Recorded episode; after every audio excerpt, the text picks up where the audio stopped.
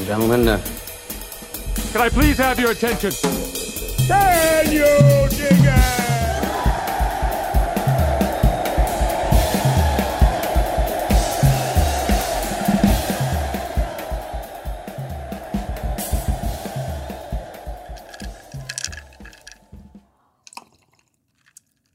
Greetings, dear listeners. This is Jonah Goldberg, host of The Remnant Podcast, brought to you by The Dispatch and Dispatch Media and all that other stuff you expect me to normally say. Doing things a little different right now. It is 6:30 p.m. on Friday night. It's been a long, choose your increment of time. It's been a long one. Day, week, month, hour, year. I'm here alone with the dogs and... the time I had allotted to do the ruminant G-File today, or Remnant today, was taken up by the fact that I had to get I got a new iPhone, and I completely forgot that it takes a while to transfer all the stuff, so it went into transfer information from my old iPhone for about an hour and a half. You know, it takes time to move all those dog pictures, and so I couldn't really do the audio stuff then. And then I had to do a webinar thing for AEI with Ramesh Panuru and Jane Coaston from Vox. And then I had to walk the dogs and make them their dinner. But I wanted to get this out there into the world. I don't know when it'll come out, but actually, interestingly enough, you have a better sense of when it'll come out than I do because it'll show up on your phones or whatever, whenever it does. I keep meaning to start this podcast by doing my Michael Barbaro voice. I've been listening to the New York Times podcast, The Daily, which I read only every now and then. And there's something about his whispering that drives me freaking crazy. I don't know. I mean, I think I've mentioned this on here once before, but, I only listen to it every fourth or fifth episode or something like that because a lot of the times either I know what I think I need to know about the subject or I'm not interested in the subject or I know what I'm going to hear from the Times on it because I've read the story that it's based on or whatever. But sometimes, it's a useful dive. And I cannot stand his dramatic stage whisper thing. I mean, I think there's something smart about it, that maybe there is this tendency to lean in to hear someone when they're whispering. I think that's a theatrical thing, and it drags your attention to it. But I just find it really unbelievably annoying. And then in his interviewing style, he'll do this thing. And look, I am by no means a great interviewer by my lights. I'm certainly not a great monologuer by my lights and all these things. So I'm not casting stones and whatnot. People are free to criticize the way I do this stuff, and they do it all the time. Just look at my email sometime. But he also has this thing where the person he's interviewing, which is almost invariably a New York Times reporter, whenever they offer some fact, sometimes surprising, often not, he does this,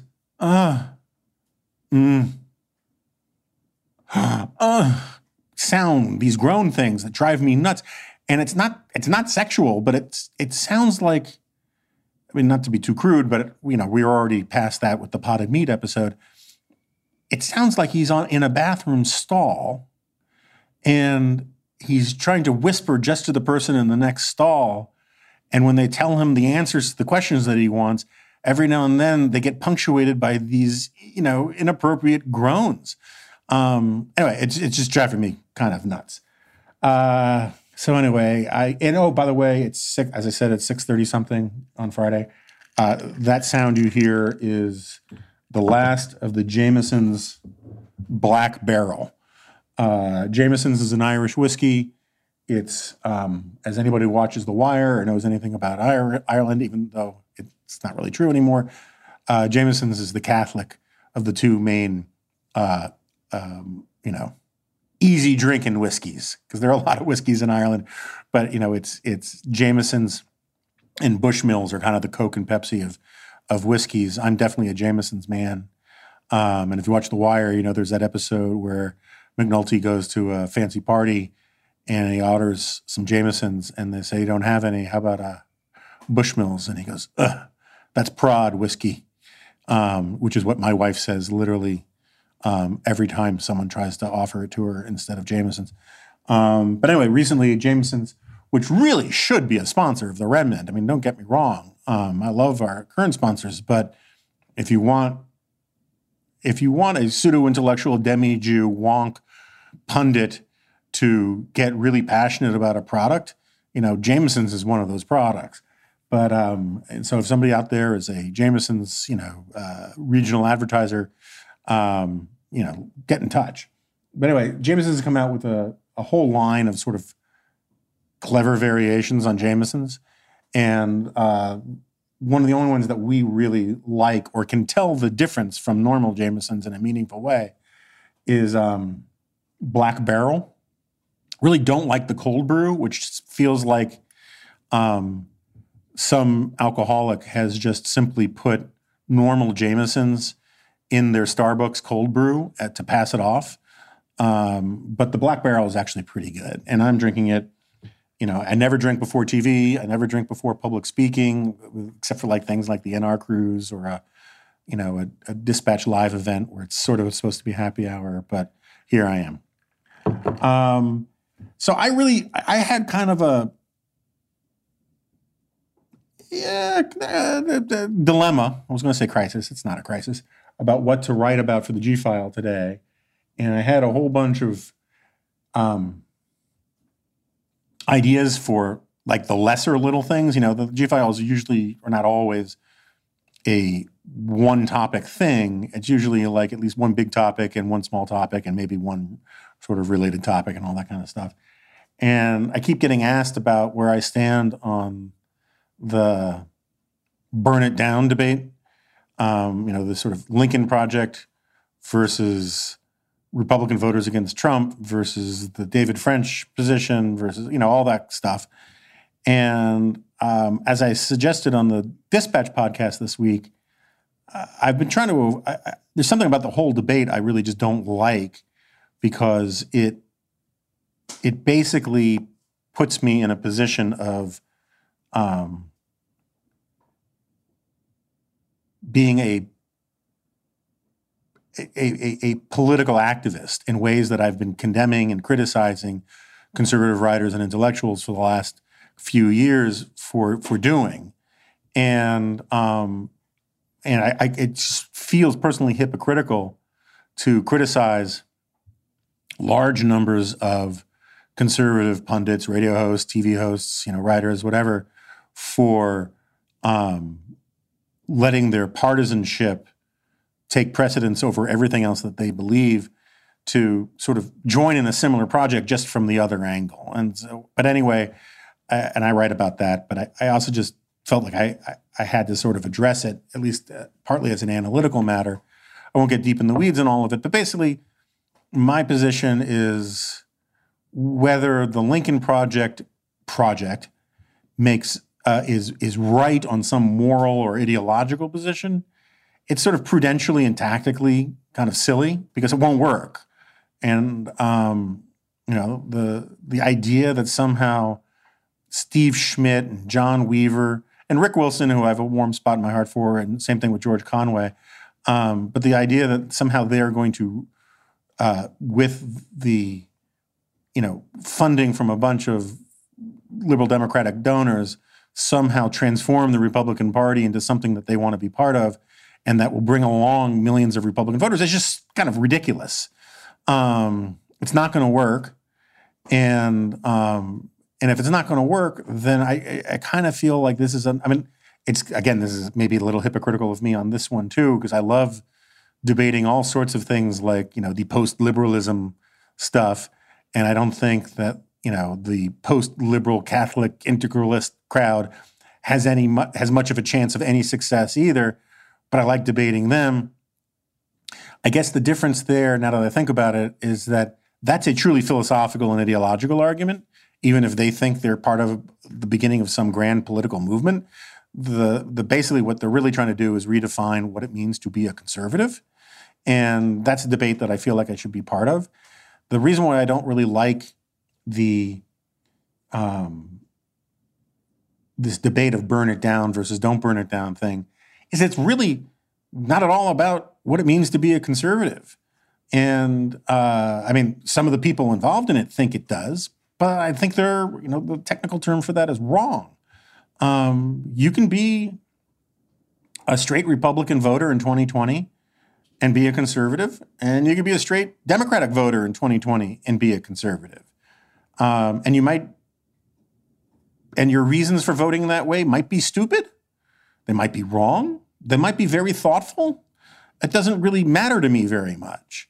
What I don't want to, and so one of the things I kind of like just sort of bristle at is this idea that this is a particularly important debate when A, for the most part, it doesn't really bear on what it means to be a conservative or what conservatism means, and B, in the realm of sort of just sort of objective political, you know, punditry and analysis, I don't think it has much future. I mean, I just don't think it's going to work.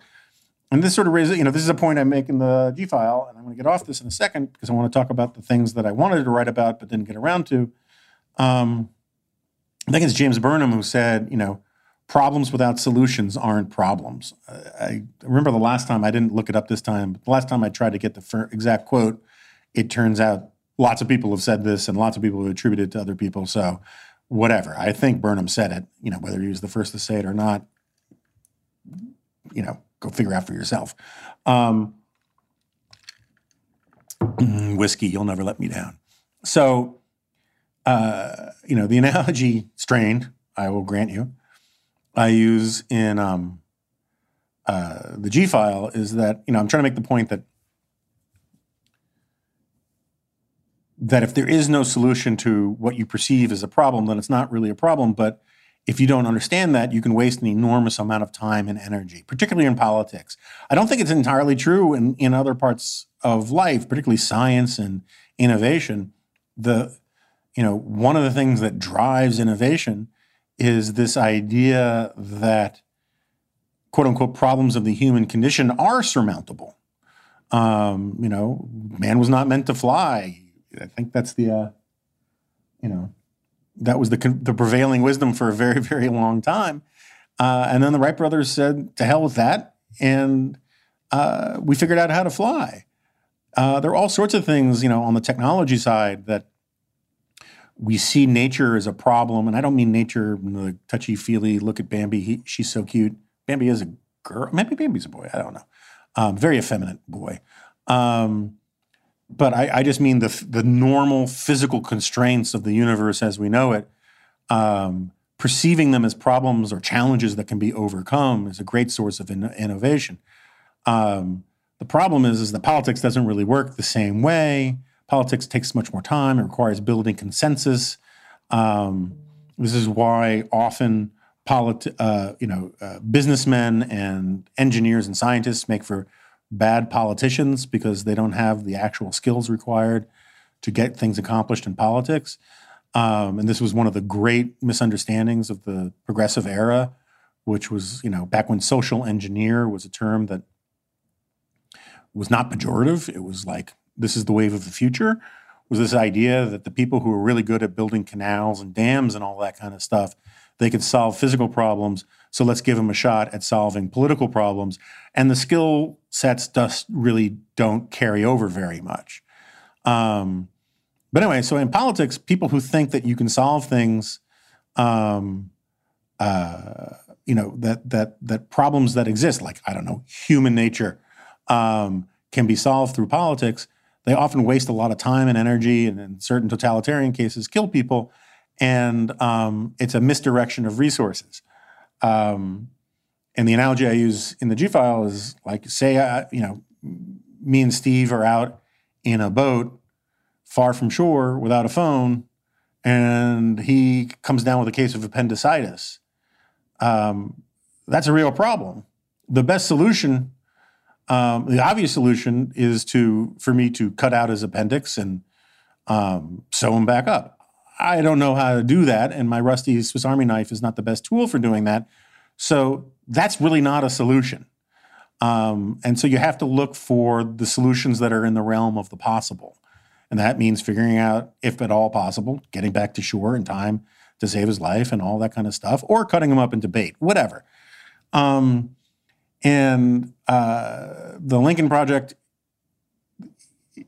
is a waste of, having this burn it down debate is in some ways a waste of time, because you could round up all of the various species and subspecies of Trump critics, never Trumpers, anti-Trumpers, Trump skeptics, all of us. You could take the entire phylum, and you can take all the resources that the Lincoln Project has and the Bulwark has and the Republican voters against Trump have, and you're really not going to move very many voters in the aggregate. You're certainly not going to, and moreover, the real problem, or one of the real problems, is the only politicians that you have any chance of really sort of purging are the least Trumpy ones in the Republican Party. And you actually would have a very good shot of creating a rump party that is even Trumpier than the Republican Party is now. So I want to stay out of it, but also I in part because I think it's fruitless, but more importantly because I really bristle at this idea of being part of a political campaign or a, as an activist. I just, other people can pull it off. Some can pull it off well. They can switch their hats and all the rest. I don't want to tell people how to vote. I want to talk about ideas. I want to talk about arguments. But there's, it's not a hard and fast rule. It's a prudential question and all the rest. Anyway, I'm rambling about all that. I want to get back to this thing about things without solutions aren't really problems. I increasingly see people tweeting and saying what I think is a profoundly stupid thing, cancel rent, right? And, cancel rent. And also there was some congresswoman who tweeted, cancel rent, cancel mortgages, cancel student debt.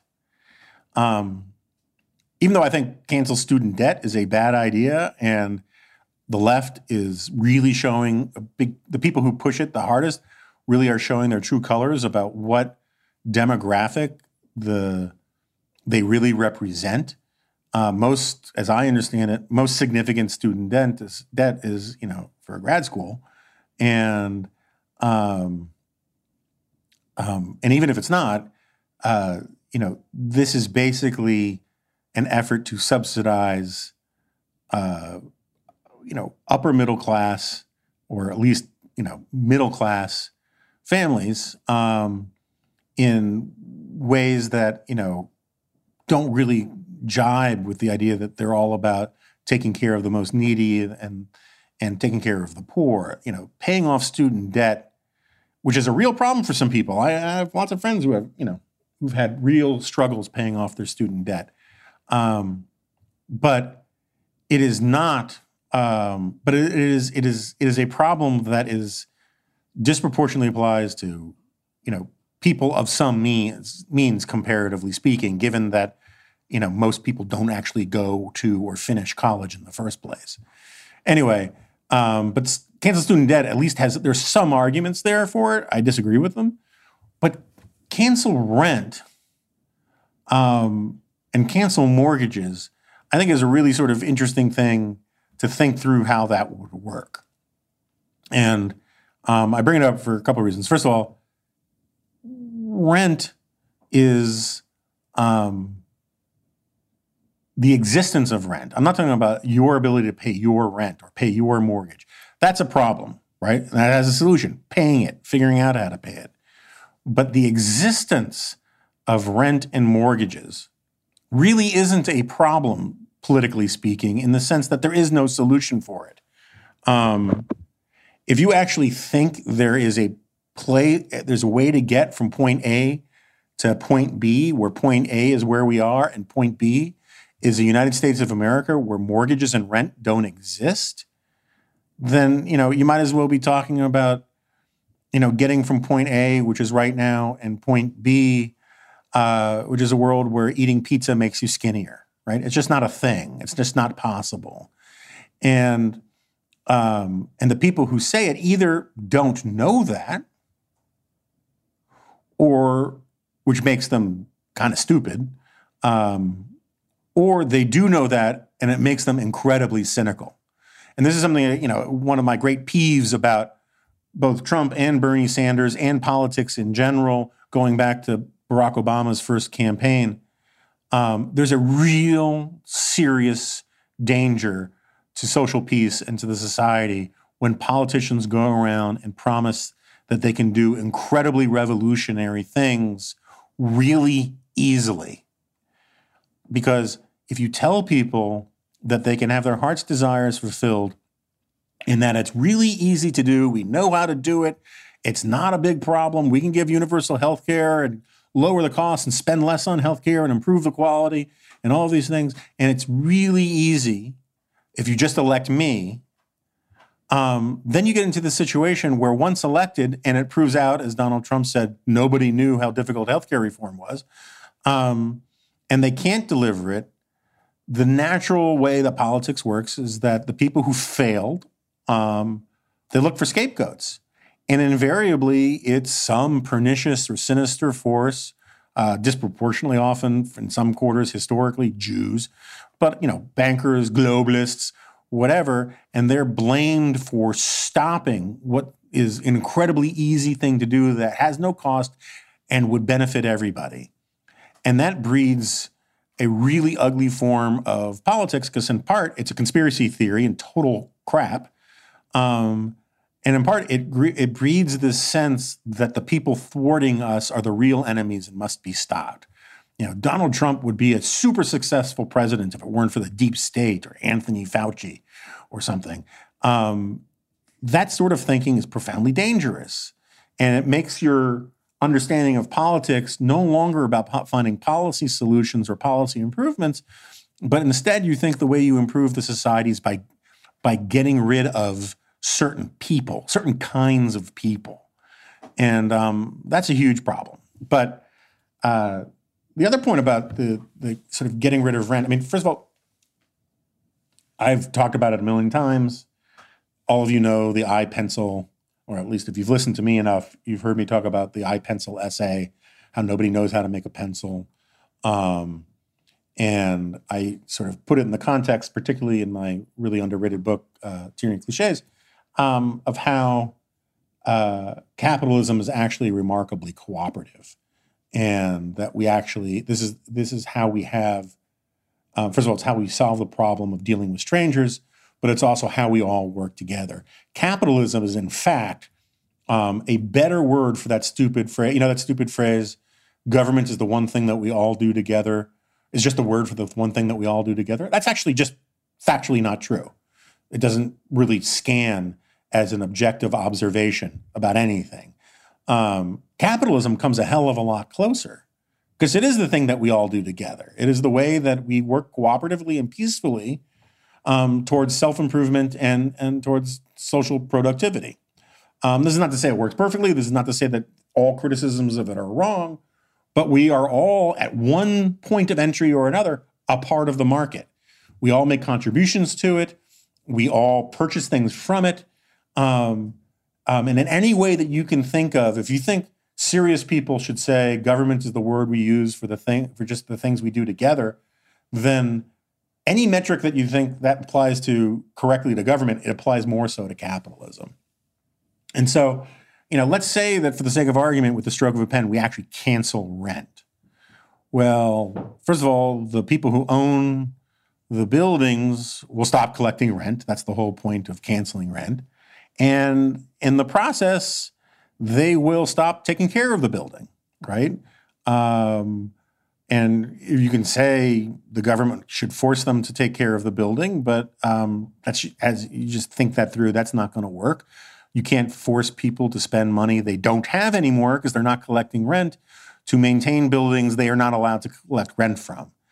So in the process, they stop collecting rent, they abandon the buildings, they no longer hire the plumbers, the electricians, the supers, the doormen, the janitors, whoever it is who work for the buildings, they lose all their jobs. And then the businesses that they frequent, they all lose revenue. They may not all go out of business, but pretty quickly they probably would if everybody's rent were canceled. And so you can just sort of, you can extrapolate this out further and further and further, and you can see how canceling rent actually reduces the ability of people to interact peaceably, profitably, productively with one another. And it would, of course, also lead, since, you know, I don't have the numbers at my fingertips or anything close to it, but I presume that, you know, a big chunk of the buildings that charge rent to tenants have mortgages. And so, you know, forget canceling mortgages, just canceling the rent. You're talking about canceling payments to those banks, which are then going to have ripple effects throughout the economy as well. And you can just play this game, you know, as far and as wide as you like. And it sort of gives you a sense of how, when you say, you know, capitalism is evil or wrong, and if you just cancel these things and allow people to have them for free, you're actually cutting the connective tissue between all sorts of people who are working productively together to you know, improve the economy and improve people's lives. You know, the rent, you know, yeah, there's profit in there, but the rent also covers things like keeping the gas and the lights on and all of these kinds and all that kind of stuff. And anyway, so that was one of the things I kind of wanted to write about, and maybe I will at some point. And I give you full disclosure now, I may, in writing, return to some of these things. Some people get mad when I talk about something and then I write about it, or when I write about something and then I talk about it. I'm spread pretty thin these days. And if I feel like I gotta, you know, carry one argument from one platform to another, I will do it. I'm sort of biased against doing that on my own, but if I think it's necessary, I'll do it. And that's just the way it is. So one of the other things I wanted to write about, and I actually had, you know, an intern pull together a whole bunch of stuff for me on it, and I may return to it. I'm you know, I had that great episode of The Remnant on conspiracy theories a while back, and I've written a ton about conspiracy theories in the past. I am kind of fascinated by how you can get get yourself in a bubble where you actually start to believe the stuff in a conspiracy theory in ways that it, you know, just all you had to do was take one step backwards out of the bubble to realize how incredibly deranged it is. And so I find, like, the plandemic stuff, I haven't watched the documentary or the trailer for the documentary and all that, but I've read a bit about it. I pay attention to the crazy stuff on Twitter and elsewhere about Fauci. And I find it all so mesmerizingly stupid. As I understand it, and, you know, please forgive me if I'm getting the nuances of these various conspiracy theories wrong, but as I understand it, the argument is that Fauci or Bill Gates, or Bill, you know, working together or separately, they created the Wuhan virus, that they let it spread so that they could make money off a vaccine, or in some versions, Bill Gates wants to put a chip in everybody's neck or something like that.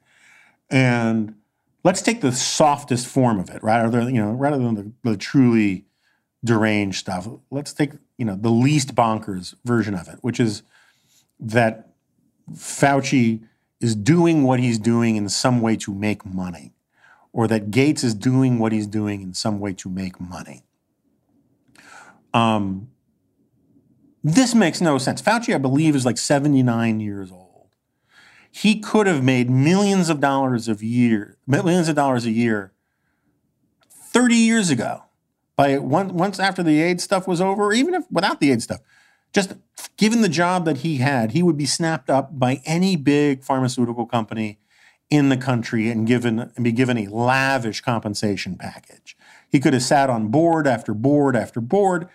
He could have consulted. He could have made a fortune. I know people in that industry who are of far lower profile, who are quite successful, like envy-inducing, you know, wealthy, And so the idea is that Fauci declined that life until he was 79 years old, right? He stayed as a government bureaucrat, fighting disease, fighting to keep people healthy, and then was fed up and saw his opportunity and sold out to make money somehow in a scheme that, if caught, he would go to jail. Like jail, right? Conceivably even be put to death. So you have to ask now, sort of, what's the comparative advantage? Is the amount of money he could make from this so much greater than the amount of money he could have made by simply retiring and becoming a consultant in the private sector? And is the risk premium of conceivably going to jail for the rest of his life worth it for those extra billions of dollars or something? It just, it is bizarre to me. And it's the same thing with Bill Gates. I mean, like, Bill Gates, I mean, you can look it up. Bill Gates has a lot of money. What is the motivation for the extra, call it $10 billion for Bill Gates to risk going to jail, being, being executed, whatever, having, he spent millions, billions, literally billions of dollars to bolster his reputation as a philanthropist. And the idea that it's worth, he thinks it's worth his time to do all of this stuff on the side as part of a scheme to get rich or to get powerful or any of these kinds of things. It is amazing to me that people can believe this stuff. And I'm not even talking about the people who believe the government is really run by lizard people and all that kind of stuff. And I agree with the listener out there who's saying at this very moment, why are you even talking about this? These are not serious people. Well, I mean, part of the problem is that there's sort of an Overton window problem in that, hold on, I'll find you this number that I saw.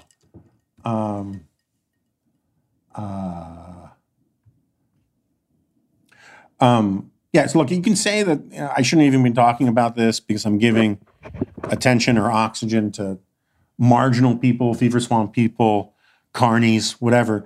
But look, there's a YouGov poll that found that 28% of Americans believe that Bill Gates wants to use vaccines to implant microchips in people. And that figure rose to 44% among Republicans. Now, don't know much about the poll. Entirely possible its methodology is bad. So let's just say it's half that for both findings. That's scary. And when I look at Twitter all the time, there is this, there's this stuff out there about, I will never take a Bill Gates vaccine. And, and that, Anthony Fauci is corrupt from people I know. And there's stuff at sites like American Greatness, which I do not go to on my own very often because I think it's, for the most part, a great exercise in turd polishing. And if I had my druthers back when I was at National Review, I would have had a policy that said, sort of like National Review's old policy with the American Mercury, if you write for American Greatness, you can't write for National Review. That's not canceling people, that's just drawing lines. And I highly recommend everybody look at David Bonson's piece on Julie Kelly's garbage book about Never Trumpers and all of that. You'll get a better sense of the kind of thing that I'm talking about. But, someone who I used to have a lot of respect for, has a big, long piece at American Greatness about how Fauci is part of the deep state and blah, blah, blah, blah, blah. And look, I am open to the idea that Fauci makes mistakes. I am open to the idea that Fauci has been inconsistent. I am open to the idea that Fauci is, vain or whatever. I mean, I don't really see it. I see the guy kind of struggling to do right as he sees it in an impossible situation. I'm open to criticisms of Fauci, but I just find the idea that somehow he is the real author of Donald Trump's problems when it comes to the pandemic to be outrageous and dangerous and sort of undemocratic and demagogic. And it disgusts me, the number of people who buy into all of it. I mean, again, fine. If you got policy, criticisms of Fauci, if you want to say, he should have had his mask on when he went to the baseball game, oh, fine. But the looking for scapegoats is ridiculous. And I think that one of the problems that you get to, particularly online, is that you can, if you can be misled by the people who like your stuff. If you go hammer and tongs at Fauci, my guess is you're going to get a lot of clicks and positive feedback from QAnon people and fever swamp people. And unless you're really discerning and have a lot of experience in understanding where, what an internet audience is like, you're going to think that you're getting positive feedback from really smart, great people, and that you're going to start catering to them. And I've seen this happen for 20 years on the internet, where people listen to their biggest fans until they become caricatures of themselves, because the people they get the most positive feedback from are the ones who are saying, this was great, you're so brave, you just didn't go far enough. And the prevalence that comes with the flattening of media from, from Twitter and Facebook and all of the rest is that there are constituencies now for bat guano crazy stuff. And if you're getting clicks and eyeballs, you just start gravitating towards it. And, that's the story of, I don't even want to give them the credit of naming them, but there are a lot of people who I remember back during the early days of blogging who were quite sane. And they just basically got corrupted and owned by their fan base and by their audiences. So the conspiracy stuff, it needs to be sort of shot down head on, because there are a lot of people who monetize the popularity of that and then expand it even further. I mean, Michelle Malkin, she's out there vowing to never take a Gates vaccine, this great courageous statement, as she also then goes on to defend neo-Nazis and whatnot. But I also just think it's sort of fascinating that people can convince themselves of this kind of stuff. And this is my basic problem with conspiracy theories in general. Conspiracies are really, really hard. They're really, really complicated. The idea that 9/11 was an inside job, it's something you can only believe if, barring some sort of mental handicap, if you really don't understand how government works. I mean, the only reason I was sort of hesitant there is that there were some crazy guys who used to be semi-respected on the right who went in for 9/11 truthers stuff, and they had worked in the government. And I don't think that gives them credibility. I think they're being disgruntled and whatnot and feeling locked out of the rooms where it happened led them to get a conspiratorial mindset about what was going on one pay grade above them. But for the most part, if you've been in Washington, the idea that 9/11, which would require, I'm just gonna spitball it here, 2,000 conspirators, right? You gotta place the bombs, you gotta transport the bombs, you gotta create the, the dummy dossiers and the scheme to get the 9/11 hijackers framed. You have to do all of their backstory stuff. You have to, spirit the evidence away from the rubble. You just start thinking it through. It requires a bunch of people. Not one of them was a whistleblower. Not one of them, spoke up.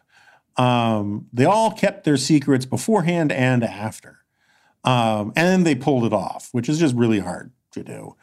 And it's also similarly like the war, the Iraq war.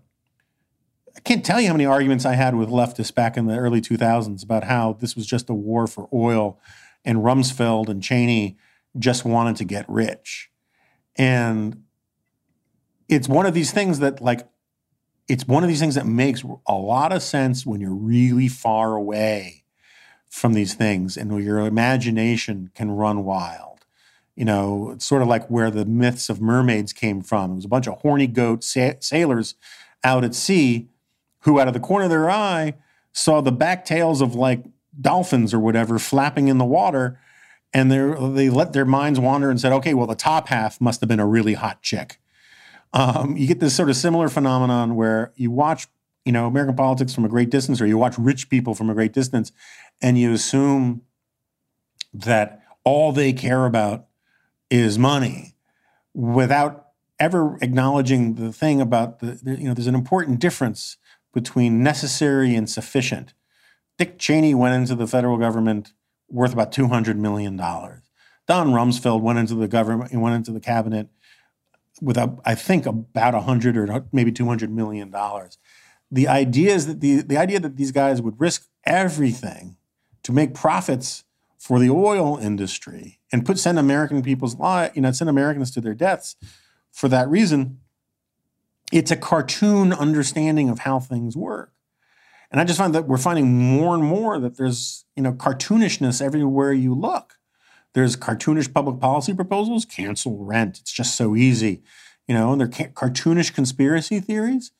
And it's kind of maddening it's kind of maddening watching people get sort of caught in the undertow of this stupidity and making concessions to it.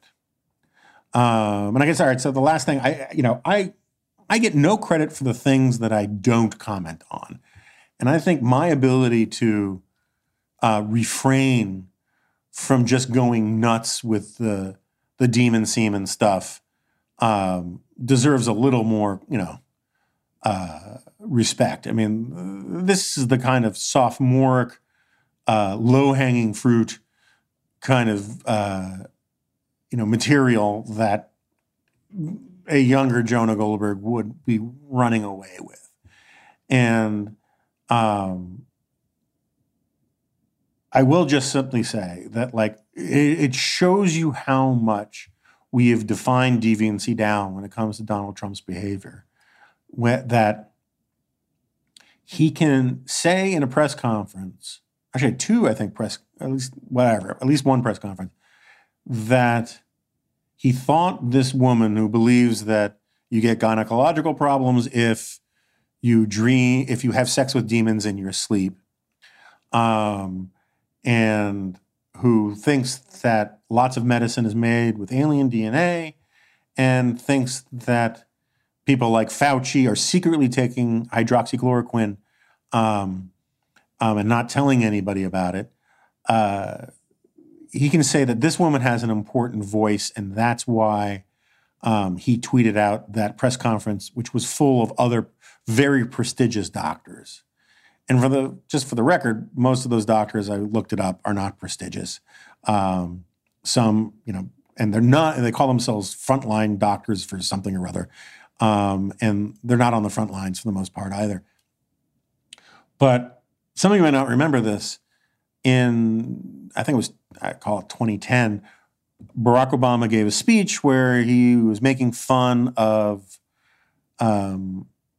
opponents of, green technology or, the stimulus or whatever, saying that, they're like Rutherford B. Hayes, who once said that the telephone's a great invention, but no one's ever going to need it. And it turned out pretty quickly that the quote was made up. It was one of those, famous quotes on the internet, as Abraham Lincoln said, don't trust everything you read on the internet. And it was a made up quote. And it wasn't true about Hayes, who was actually really supportive of the technology. And I remember at the time, conservatives, Bushies, Republicans were really dunking on Trump, on Obama and his speech writing team, because someone put it in his speech for him, for the unprofessionalism of it. And there were a lot of these kinds of stories where they clearly used Wikipedia. Ben Rhodes was kind of a hack. And they were the first generation of White House speechwriters entirely raised on Google searches and Wikipedia, and they made the mistakes that people raised on that stuff often make. And they were dunked on. They were dunked on by former Bush administration people. They were dunked on by all sorts of conservatives, this is so shabby. This shows how, unprepared they are. So you have the president of the United States this week, first of all, floating something he should at least be censured for by Congress, the idea of maybe moving the elections. But you have him also, floating this nonsense about, about hydrochloroquine, you know, and I'm not saying it's useless. I think it can be used in some cases, but it's just not the cure that Trump wants it to be. He's pushing this stuff out there from doctors he knows nothing about, and he admits later that he knows nothing about. And everyone's just like, ah, that's Trump. That's what Trump does. And they're right. That is what Trump does. But the standards by which we hold presidents accountable for the quality of the information that they put out there have plummeted under this president. And I'm going to be really interested in watching how people criticize the next Democratic president when he gets stuff wrong. Although, again, they're making fun of Joe Biden's cognitive, you know, impairments now, as if Donald Trump doesn't have any. But anyway, that's something that will come up again and again in the future. There was other stuff I was going to talk about, but I'm tired. I need to have my dinner. Ralph needs to go outside. Just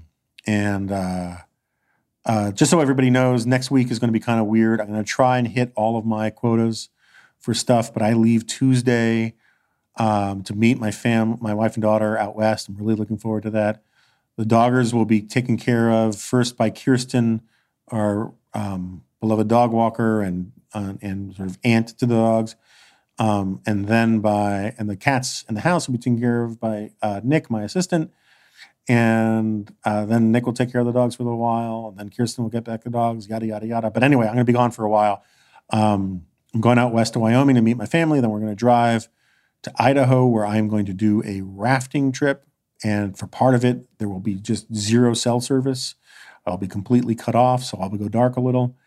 And then there are some other adventures, which I'll tell you about later. So, you'll definitely hear from me a bit next week. We've got some podcasts in the can. We're going to record one more on Monday. And that's about it. So thanks to everybody for putting up with me. If I sound more incoherent than normal, that's only because I feel more incoherent than normal.